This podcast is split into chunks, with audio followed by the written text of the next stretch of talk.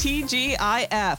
Want to grab a drink? Dr. Fauci says, think again. I'm Jennifer Brown. Here's what's trending. The country's leading coronavirus expert says there's a high risk of getting the coronavirus in certain social situations. Bars are a really important place of spreading of infection. There's no doubt about that. Heartbreaking news a missing firefighter has been found dead in the San Bernardino National Forest. Those raging western wildfires have killed at least 35 people. Notice some of your mail is moving slower.